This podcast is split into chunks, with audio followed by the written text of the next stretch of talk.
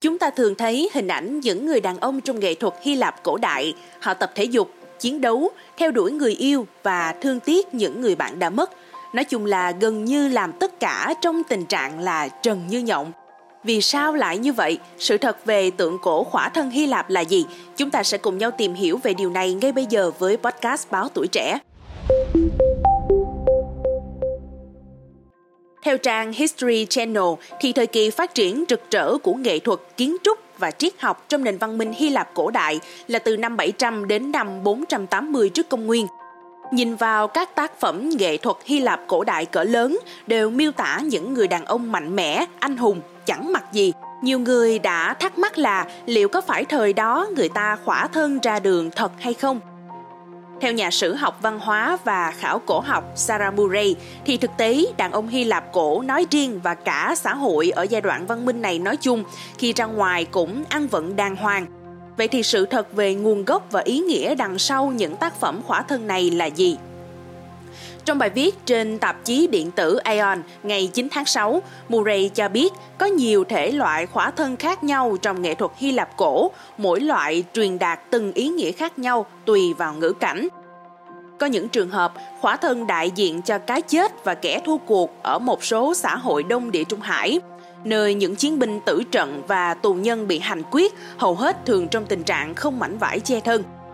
Ngoài ra thì cũng có trường hợp những nhân vật thần thánh như là các vị thần và anh hùng cũng xuất hiện khỏa thân trong nhiều tác phẩm nghệ thuật cổ đại. Tuy nhiên có một khía cạnh mà khỏa thân trong nghệ thuật Hy Lạp cổ phản ánh thực tiễn cuộc sống, đó là khỏa thân trong thể thao.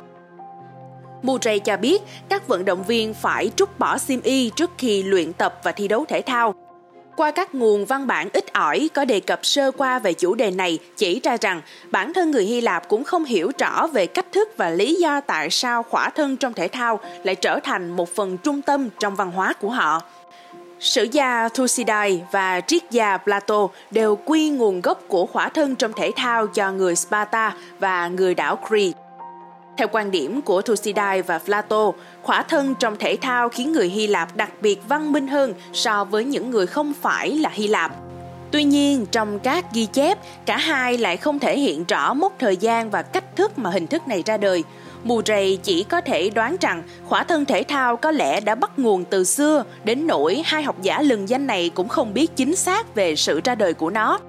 Cô cũng đặt ra một loạt giả thuyết để tự giải đáp những thắc mắc trên. Cách lý giải có nhiều bằng chứng ủng hộ nhất là tập thể dục hoàn toàn khỏa thân mang đến cho người đàn ông một đặc điểm ngoại hình giúp họ trở nên dễ phân biệt và có vị thế trước đám đông, đó là làn da trám nắng.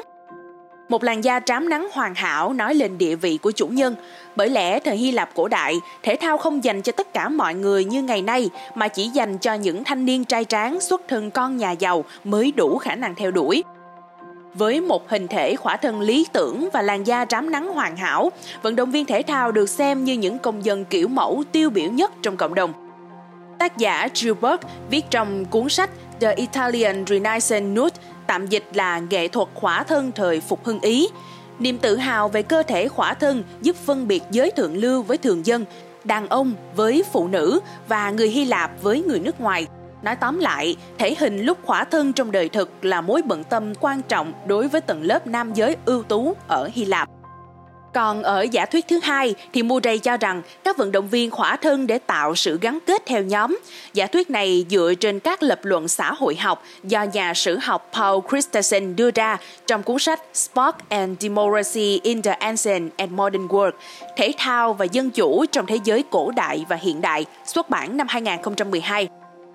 Theo Christensen, thể thao Hy Lạp gần như đóng vai trò thống nhất tầng lớp công dân nam ưu tú. Ông lý giải, các thành bang Hy Lạp như Athens và Sparta ở một mức độ nào đó phụ thuộc vào sự gắn kết của các nhóm công dân nam là những người vận hành các cơ quan chính trị và quân sự cốt lõi.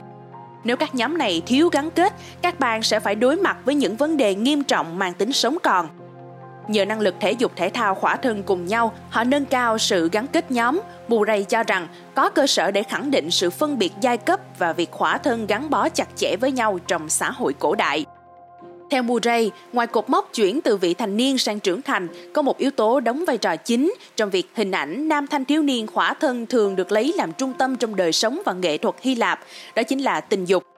Yếu tố này thường bị đánh giá thấp trong diễn ngôn lịch sử vì gây ra những lúng túng nhất định khi nhắc tới, nhất là trong thời đại nhạy cảm hơn về giới tính như hiện tại. Thực tế thì phòng tập thể dục thời Hy Lạp cổ là nơi khuyến khích mạnh mẽ việc phát triển các mối quan hệ khiêu dâm, vốn là một phần của hệ thống giáo dục thời bấy giờ. Trong cuốn sách Eros and Greek Atlantic, Thần Eros và Điền kinh Hy Lạp xuất bản năm 2002, Tác giả Thomas Scanlon nhấn mạnh mối quan hệ lâu đời giữa việc người Hy Lạp chơi thể thao khỏa thân và quan hệ ái nhi.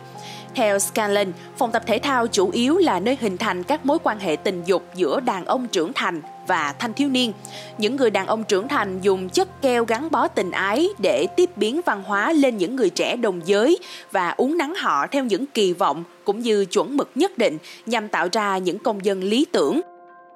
Bằng chứng này cho thấy có lẽ việc nam giới Hy Lạp chơi các môn thể thao khỏa thân đóng một vai trò đáng kể trong việc xây dựng hệ thống xã hội dựa trên sự phát triển của các mối quan hệ đồng tính luyến ái chặt chẽ, gắn kết các thành viên lớn tuổi và trẻ tuổi hơn của cộng đồng nam giới thông qua một mối liên hệ sư phạm hai bên cùng có lợi. Kết luận của Murray có lẽ sẽ gây sốc đối với những ai vốn luôn nghĩ rằng nguồn gốc hình tượng nam giới khỏa thân trong nghệ thuật Hy Lạp cổ đại có liên quan đến những di sản văn hóa cốt lõi thời bấy giờ như là dân chủ, pháp quyền, nghiên cứu triết học về các đặc điểm cơ bản của cái đẹp và sự thật. Hoàn toàn ngược lại, lý tưởng của người Hy Lạp về nam giới khỏa thân nảy sinh từ bản chất phân biệt giai cấp và chỉ nhằm mục tiêu đề cao tính ưu việt của tầng lớp thống trị, chính trị, xã hội, chiếm ưu thế trong văn hóa thời bấy giờ. Thẳng thắn hơn mà nói thì sự phổ biến của những anh chàng khỏa thân trong nghệ thuật Hy Lạp chỉ đơn giản là biểu tượng tình dục cao cấp, bởi cũng giống như thời hiện đại, yếu tố tình dục luôn khiến người ta quan tâm. Cảm ơn quý thính giả đã lắng nghe số podcast ngày hôm nay. Đừng quên theo dõi để tiếp tục đồng hành cùng podcast Báo Tuổi Trẻ trong những tập phát sóng lần sau. Xin chào tạm biệt và hẹn gặp lại.